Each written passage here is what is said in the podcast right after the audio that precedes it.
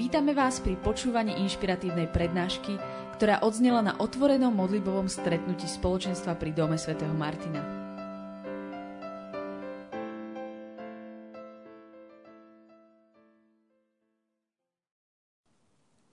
Pomaly sa končí jubilejný rok milosrdenstva, to asi viete. Viete, že za pár dní v podstate, 20. sa skončí.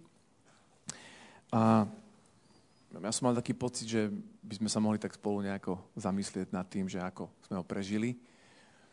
A môžem sa opýtať, koľko z vás prešli branou milosrdenstva s tým úmyslom, že chcú prejsť branou milosrdenstva?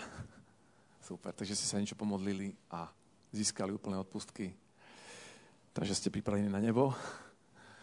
A môžem sa opýtať, koľko z vás ste sa tak nejako snažili cez ten rok splniť tú túžbu svätého Otca a uvažovať tak seriózne o tých skutkoch duchovného a telesného milosrdenstva.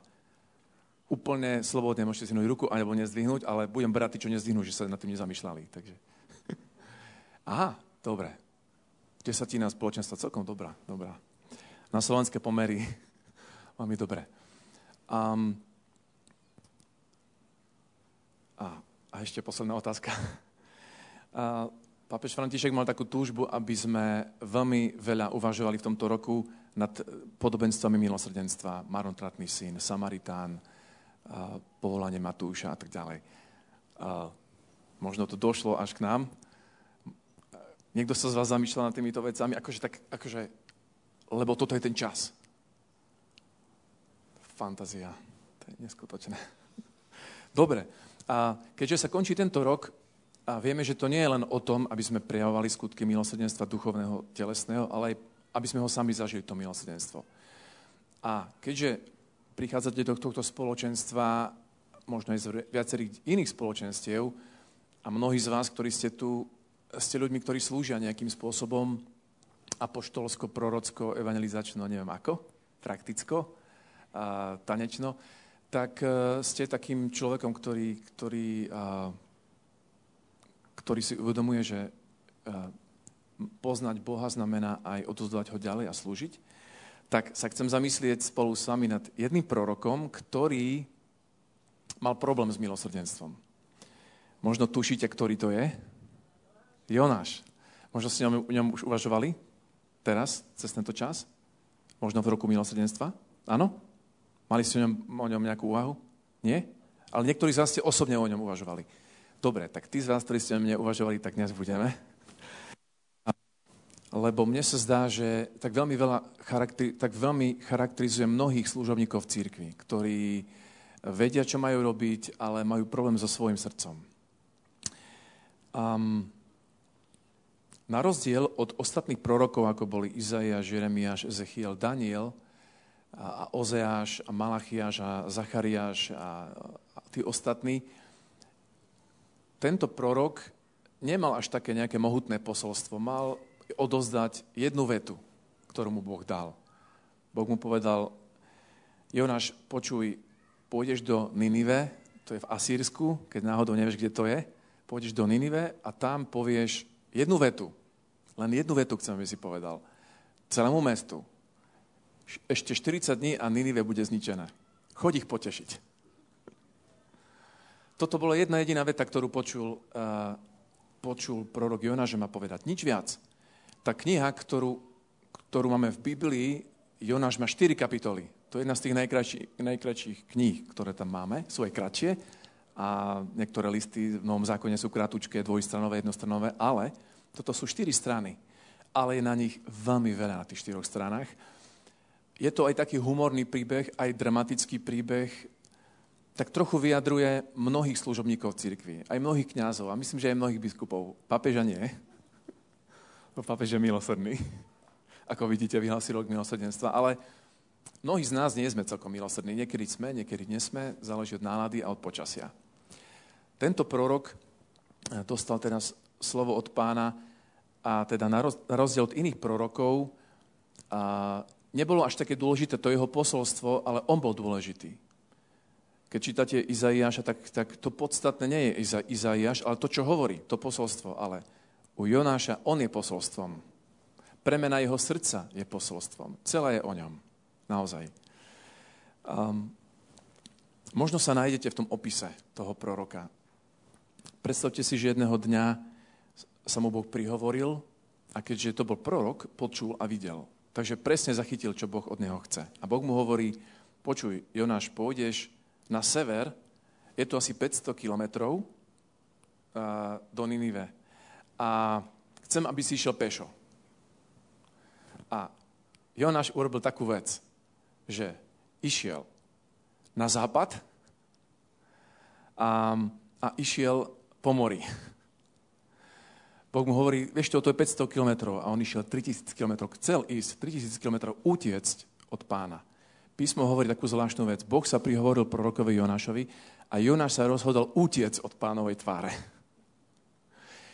Na rozdiel od ostatných prorokov všetci hľadali tvár pána. Páne, zjav mi svoju tvár. Ešte viac, nevidím poriadne, ešte raz mi ju zjav.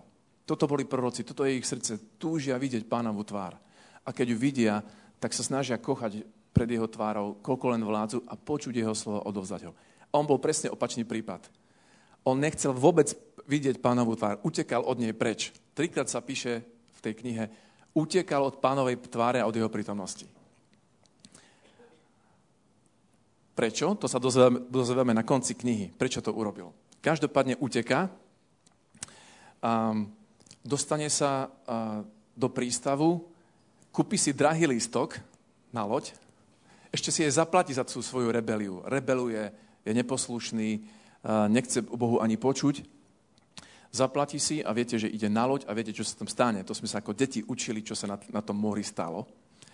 Každopádne e, je možno dobre vedieť, že Boh posiela tohto proroka na sever do Asýrského kráľovstva a Asýrske kráľovstvo a jeho hlavné mesto vtedy Ninive bolo krutým kráľovstvom. Izraeliti zažili útoky, zažili exil, zažili ničenie od toho kráľovstva. Všetci sa Asýrska báli. Všetci sa báli Asýrska. A v podstate Jonáš dobre vedel, že 10 severných kmeňov zaniklo kvôli Asýrsku. Pretože pobrali ľudí do otroctva a že ostali len dva kmene z 12. Dva posledné kmene, Benjamin a Juda. A ostatné zanikli kvôli Asýrsku. A Boh mu hovorí, choď do Asýrska. No tak toto nie teda. K svojim nepriateľom. Ja tam nevkročím. V podstate, to, čo je humorné, že to bol jediný prorok, ktorého Boh povolal, aby, aby po vlastných nohách išiel do cudzej krajiny. Všetci ostatní proroci teda mali to ťažké, ale mali to ľahšie v tom zmysle, že nikomu Boh, ne, boh nepovedal, pôjdeš do cudzej krajiny. Všetci ostatní proroci ostali vo svojej krajine a tam prorokovali. Ale tomuto tvrdohlavému, rebelanskému prorokovi Boh hovorí, e, teda napína ho trošku, provokuje ho a hovorí, choď tam a budeš prechádzať tou krajinou a pôjdeš cez hlavné mesto a písmo hovorí, tri dní trvala cesta cez, teda z jedného konca toho hlavného mesta na druhé. Um, prorok Jonáš, uh, možno viete prečo?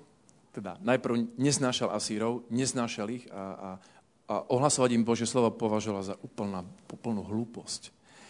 A uteká a potom na konci knihy sa hovorí, že prečo vlastne utiekol. Utiekol preto, že bol dobrý teológ. Poznal, poznal Boha. On vedel, že Boh je milosrdný. A hovorí, nejdem tam, pretože keby som im ohlasil to milosrdenstvo a náhodou by sa obratili, nie, v žiadnom prípade.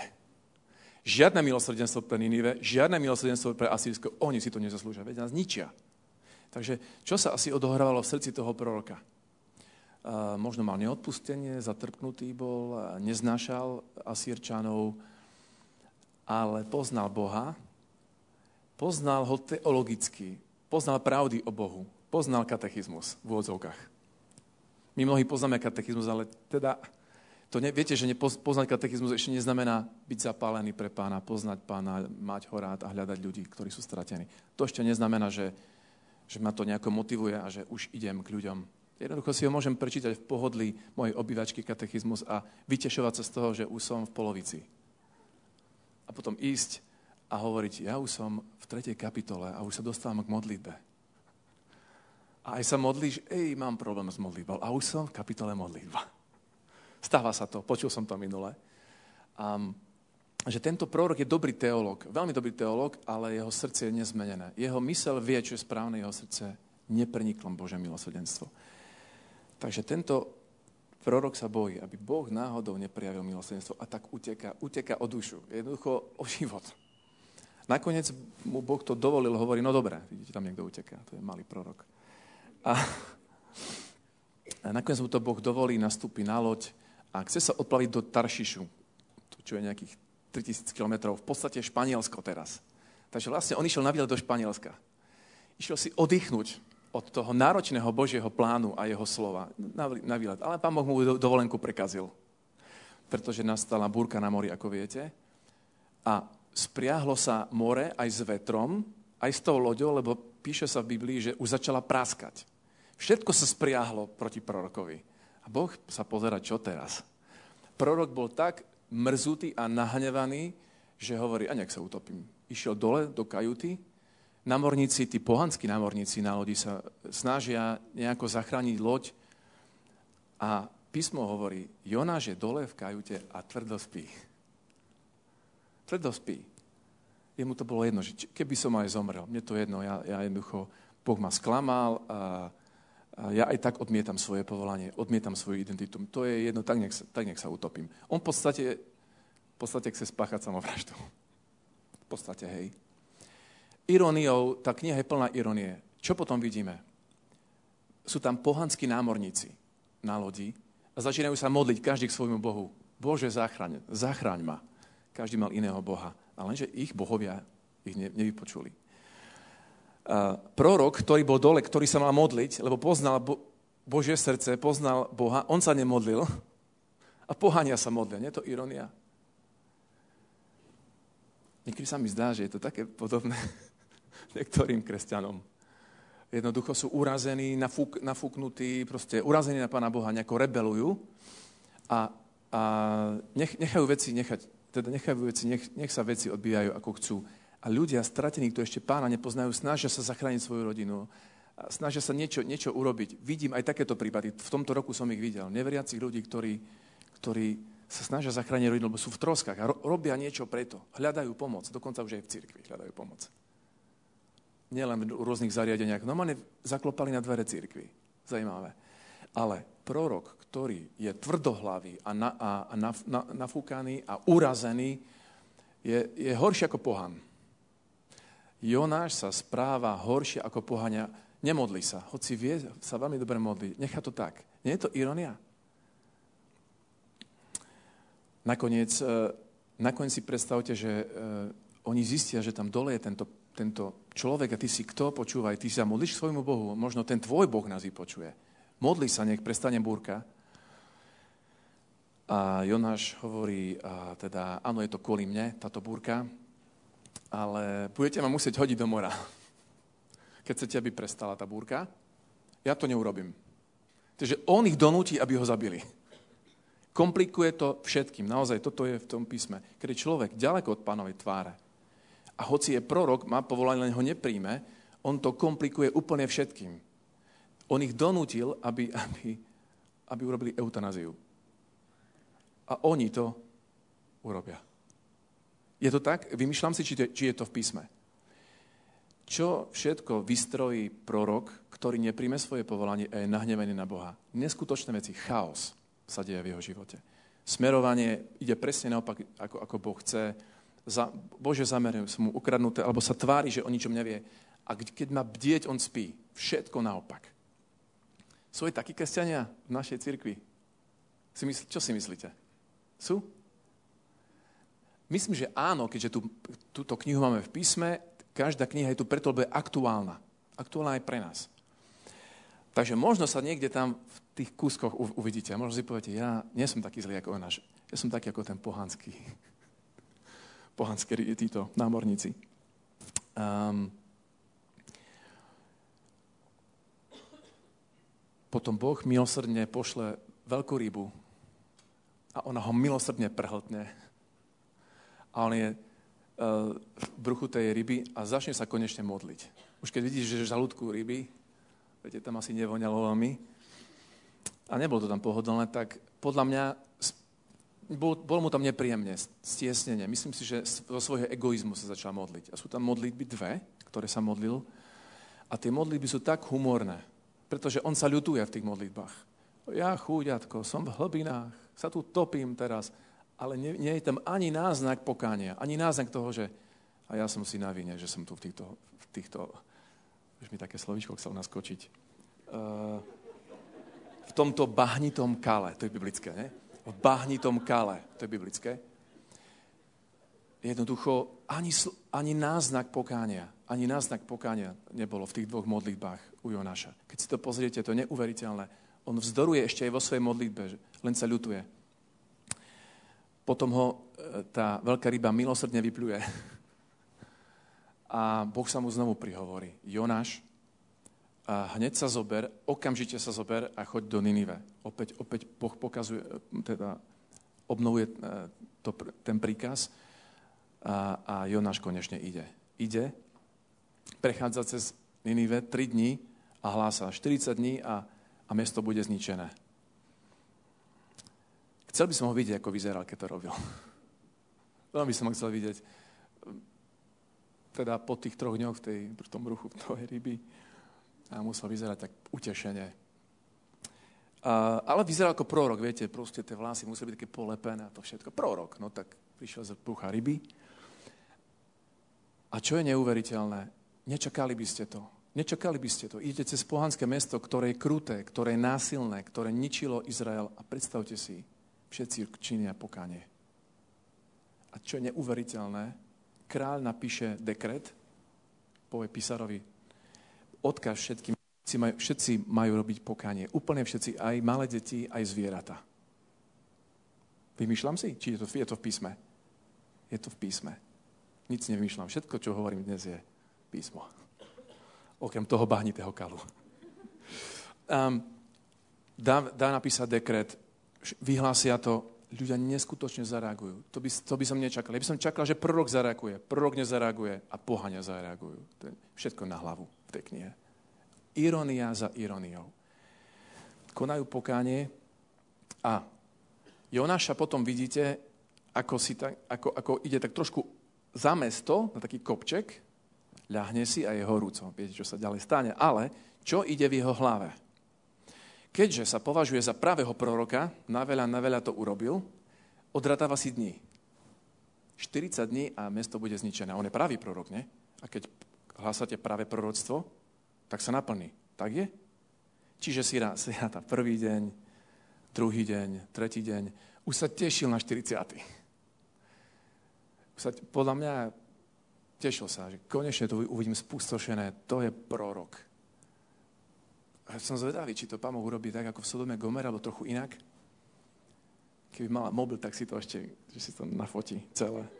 Povie, ja som mohutný prorok, 120 tisíc ľudí. 120 tisíc ľudí tam žilo, hovorí písmo. Nevymýšľam si. Ako taká periféria Bratislavy. Um, Vajnori, nie Vajnori.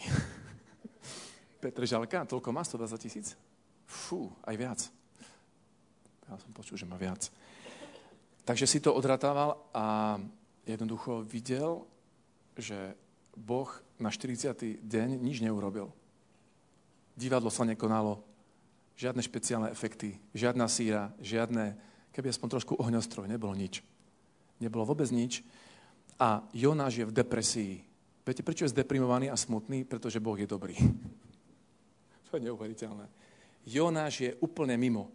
Jeho srdce je tak tvrdé, jeho srdce je tak neobrátené, jeho srdce je... A potom mu je ľúto, že tam zvedne ten, ten kričok, ktorý ho chránil pred, te, pred teplom a vtedy sa mu Boh opäť prihovorí, Jonáš, tak mne nemá byť ľúto tých ľudí, 120 tisíc ľudí, moje stvorenia, ja som ich stvoril. Veď ja som ich Boh, ja som ich stvoril. Mne nemá byť ľúto zabiť 120 tisíc ľudí a tebe ľúto toho, tohto stromčeka, ktorý, ktorý ti na chvíľku poskytoval tú oňu. A Jonáš hovorí, áno, pane, ty vieš, že som e, odmietal e, vidieť tvoju tvár, odmietal som toto poslanie, lebo vedel som, aký si. Že si Boh, a tak to hovoril, si bol láskavý a milosrdný. To, z čoho sa máme tešiť, že Boh je láskavý a milosrdný, mu spôsoboval depresiu. Bol na prášky z toho. Neuveriteľne neobrátený prorok. Neobrátený prorok. Mne sa, ale sa teším z toho príbehu, lebo to je nádej pre niektorých z nás a niektorých církví, ktorí sú neobrátení a majú prorocké povolanie. Toto je znak toho, že mnoho ľudí má prorocké povolanie, ale buď ho nechcú prijať, alebo sa vzdorujú a utekajú ďaleko pred pánovej tvare. My sme nepoučiteľní ľudia. My utekáme ďaleko od pred pánovej tvare a sme sa nepoučili z príbehu o Adamovi a Eve. Že nedá sa skryť. Lebo keď sa skrieme, to je ako keď dieťa, keď sa skrie za, za, za záväz, tak mu trčia papuče. My sa tvárime, že ich nevidíme. No dobre, nech si tam sú nejakých 10 minút. Ale na večeru prídu potom. Aj na, aj na film. Ale sú tam skrytí. Ne, my sme nepoučiteľní. Skrývame sa pred pánom a že chceme utiec od, od toho povolania, od, od zámerov, ktoré má s nami, ktoré sú krásne a, a niekedy tak vzdorujeme. Myslím si, že posolstvom tejto knihy pre nás je to, že Boh chce zmeniť proroka. Nevieme, ako, sa, ako, ako dopadol Jonáš. Končí sa to s otvoreným koncom. Ja mám rád také knihy. S otvoreným koncom. Tak, ako príbeh o otcovi, ktorý mal dvoch synov, sa končí tak, že dvere sú na, na dome otvorené a ten starší syn, ktorý je namosúrený a nahnevaný a urazený a rebeluje, otec mu nechal otvorené dvere. No poď. Akože, keď si to rozmyslíš, keď sa už odfúkneš, keď sa odrazíš, tu máš miesto pri, pri stole a ešte stále je to prasiatko, či čo tam bolo teľa vykrmené. Ešte som nechal 3 kila pre teba. Príď. Otvorený koniec.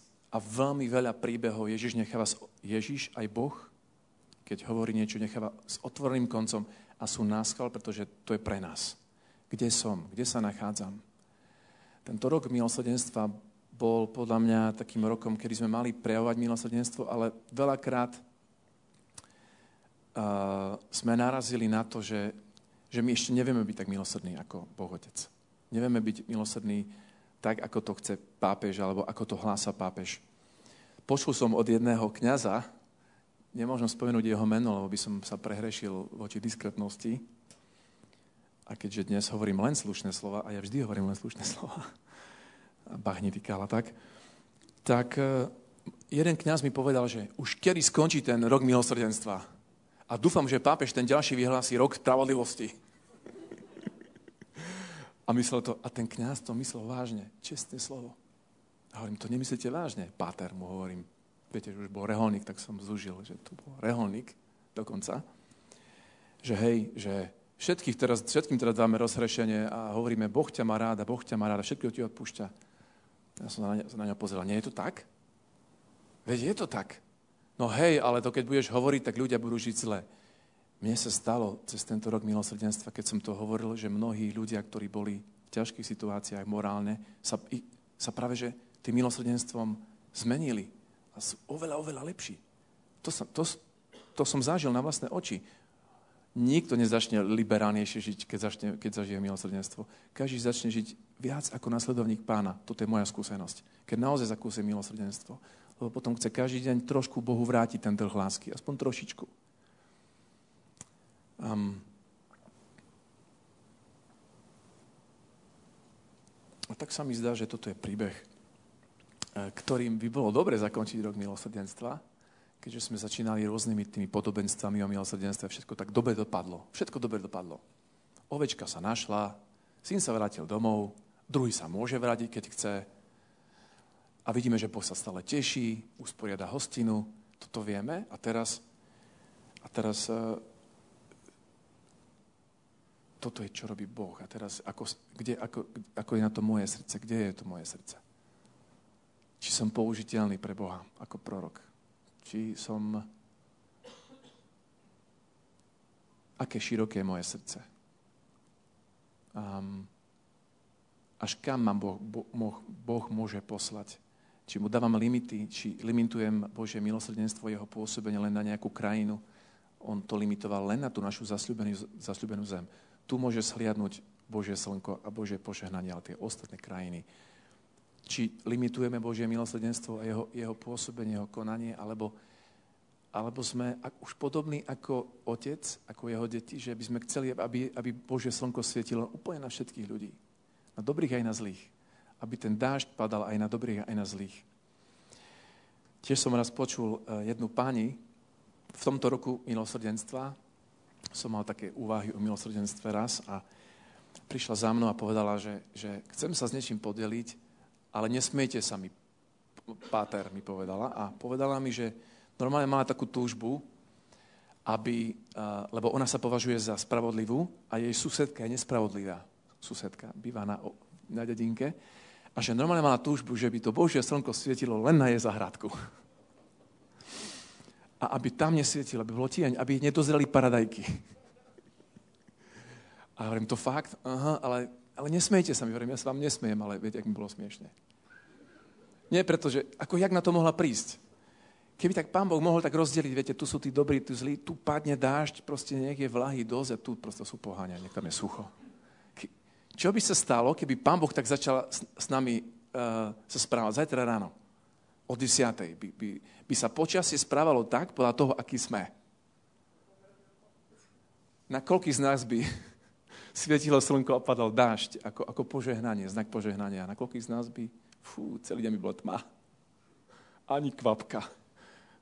Tak, lebo si to nezaslúžiš. Dobre, nezaslúžim si to, páne. Dobre, tak začne padať, keď si to uznám, že si nezaslúžim. Vtedy začne pršať. Um,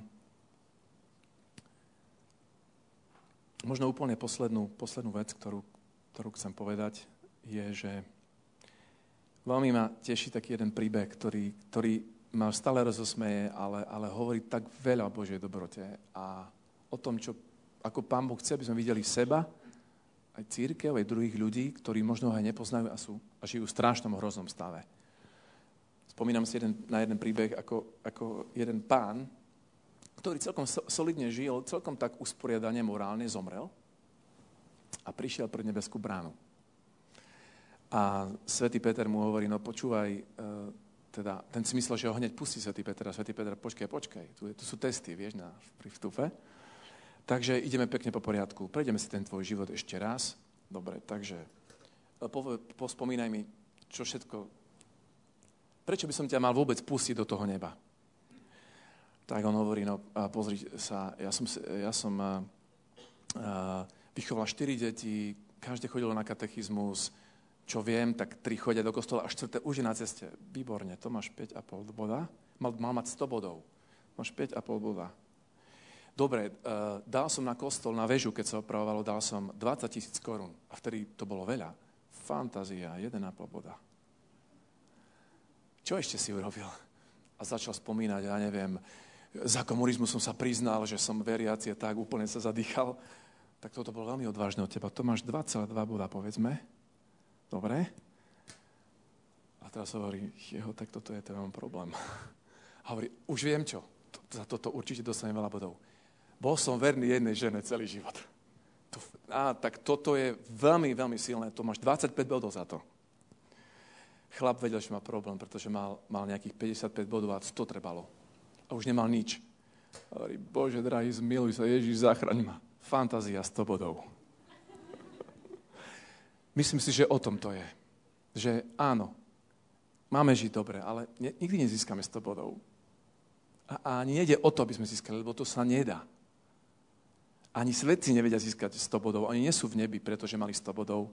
Oni sú v nebi, pretože poznali Božie milosrdenstvo a sa na neho spoliehali a stále z neho čerpali a to ich neskutočne menilo. A, a prišli do neba, mali 45 bodov a sú v nebi rovno.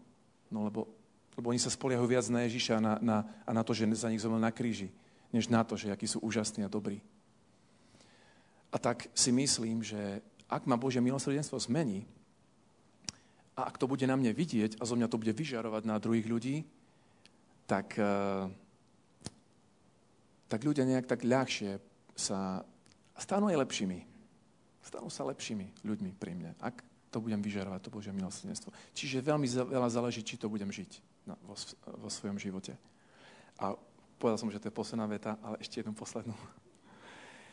Priznám sa vám, pred asi 3 rokom som išiel, som išiel z, z východného Slovenska autom do Bratislavy.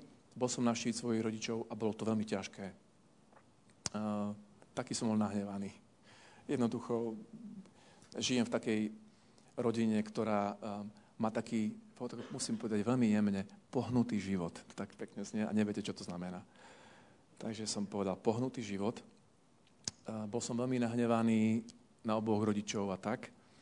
A išiel som v aute a mal som zapnuté nejaké, nejaké piesne a tak. A normálne mi, normálne mi Duch Svetý pripomenul, verím, že to bol Duch Svetý, lebo keď videli, ak, akom som stave, ak som nahnevaný na rodičov, Duch Svetý mi pripomenul jednu vec, že uh, prečo ich nevieš prijať takí, akí sú? Veľmi nedokonali. Prečo ich nevieš prijať? A, a ne, prečo nedokážeš odpustiť, že sa nemajú radi? Ty, to už je ich biznis, že sa majú radi. A ty to odpust. Prečo to nevieš urobiť? Veď nebeský otec je dobrý aj k nevďačným, aj zlým. Tá veta ma dostala celú cestu. Celú cestu mi to hralo. Veď nebeský otec, veď môj otec, to hovorí Ježiš, to je z písma, veď môj otec je dobrý aj k nevďačným a zlým. A toto je, toto je srdce milosrdenstva, že nebeský otec je dobrý aj k nevďačným a zlým. Nie je to, nie je to radostná zväzť? Pre mňa toto je radostná zväzť. Lebo každé ráno môžem vstať a nebať sa, že, že blesk z neba udrie. Lebo, lebo nebeský Otec je dobrý aj k nevďačným a zlým. To je Božie slovo, to povedal Ježiš, verím tomu. Takže, chcem sa nechať týmto slovom zmeniť, aby som nebol krutý ako Jonáš, ale verím, že Jonáš, keďže je v prorockej knihe, pán ho zmenil a že nemusel byť ani vočistci, verím tomu. Bože milosrdenstvo je dobré aj k Jonášovi, ktorý bol nevďačný a zlý. Mimochodom asi. Takže um, verím, že posolstvo toho roku milosrdenstva bude pokračovať ďalej. Budeme, dovolíme Bohu, aby nás premienial a, a aby sme dokázali aj my byť viac ako otec, ktorý je dobrý aj k nevďačným a zlým. Ďakujeme ti, Pane, za tento večer. Ďakujeme ti za, za to, že nám pripomínaš svoju lásku ktorá je veľmi reálna. Nie je to nejaká teória. Možno, možno nás niekedy až rozčuluje, že si taký dobrý a že prejavuješ svoju dobrotu ľuďom napravo, naľavo, že zachraňuješ nacionalistov, komunistov, feministov a neviem koho všetkého, alebo ty rád zachraňuješ svojou láskou, dobrotou. Nech nám to akokoľvek lezie na nervy, ty rád zachraňuješ. To je tvoja radosť, keď niekoho privedeš späť. Prosíme ťa, Páne, dnes večer za naše srdcia za naše vlastné srdcia, aby, aby si ich premienial, aby si, nás, aby si im nedovolil uh, utiec pred tvoje tváre, aby si im nedovolil, um, aby si ich vyrušoval. Prosíme ťa, vyrušuj ako Jonáša naše srdcia svojim slovom. Prosíme ťa, aby si im nedovolil zaspať uh, tvrdo ako Jonáš tam dole v kajute, keď ho nič nezaujímalo. Mohol by tvoj duch neustále bdieť nad nami, nad celým tým procesom premeny. A Ježiš naplň nás milosrdenstvom. Hneď z rána nás stále naplň svojim milosrdenstvom. Aby sme mali z čoho dať, aby sme mali posolstvo, ktoré nám pôjde zo srdca. Chceme sa modliť aj na príhovor svätého Jonáša, ktorý už je celkom preniknutý milosrdenstvom a teraz sa s nami modlí. Aby sme eh, prešli tou skúškou, ktorou musel prejsť on, aj takou nejakou rebeliou vnútornou, vzdorom, vzdorom. Prosíme ťa za každého z nás, ktorý sa trápime s takým vzdorom alebo rebeliou, alebo nevieme prijať to miesto, ktoré si nám dal, alebo tú úlohu, ktorú máme. Možno je to prorocké poslanie, byť tvojimi ústami, byť tvojimi rukami, tvojimi milosrdnými očami,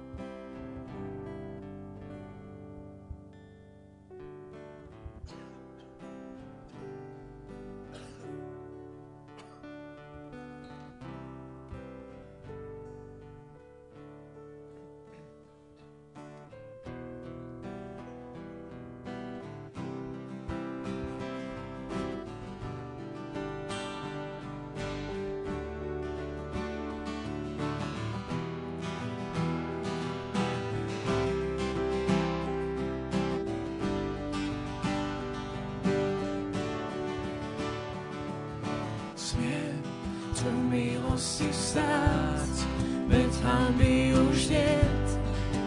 Odetý plášťom lásky, nutro čisté jak sneh, vykúpený, zachránený. Smiem tu milosti stáť, veď hamby už niet. Odetý plášťom čisté jak sneh, vykúpený, zachránený. Ježiš si ma získal, moje putá rozlámal, môj kráľ, len láskou nad smrťou si zvíťazil, teraz na veky vládeš, si oslávený.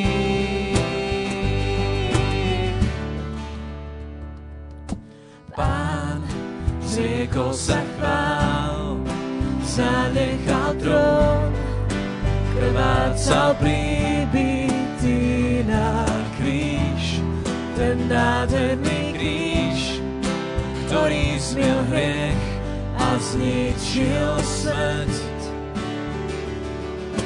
Pán zriekol sa chvál, zanechal trón, krvácal príbytý na kríž, ten nádherný kríž, ktorý zmiel hriech a zničil smrť. Ježiš si ma získal, moje putá rozlámal, môj kráľ láskou nad smrťou si zvíťazil, teraz na veky vládeš, si oslávený.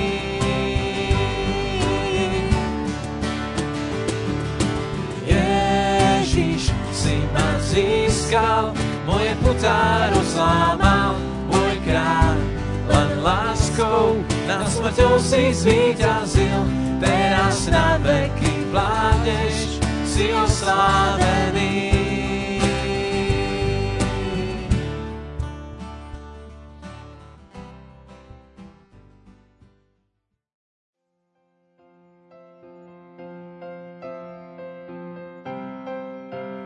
Že sa vám prednáška páčila.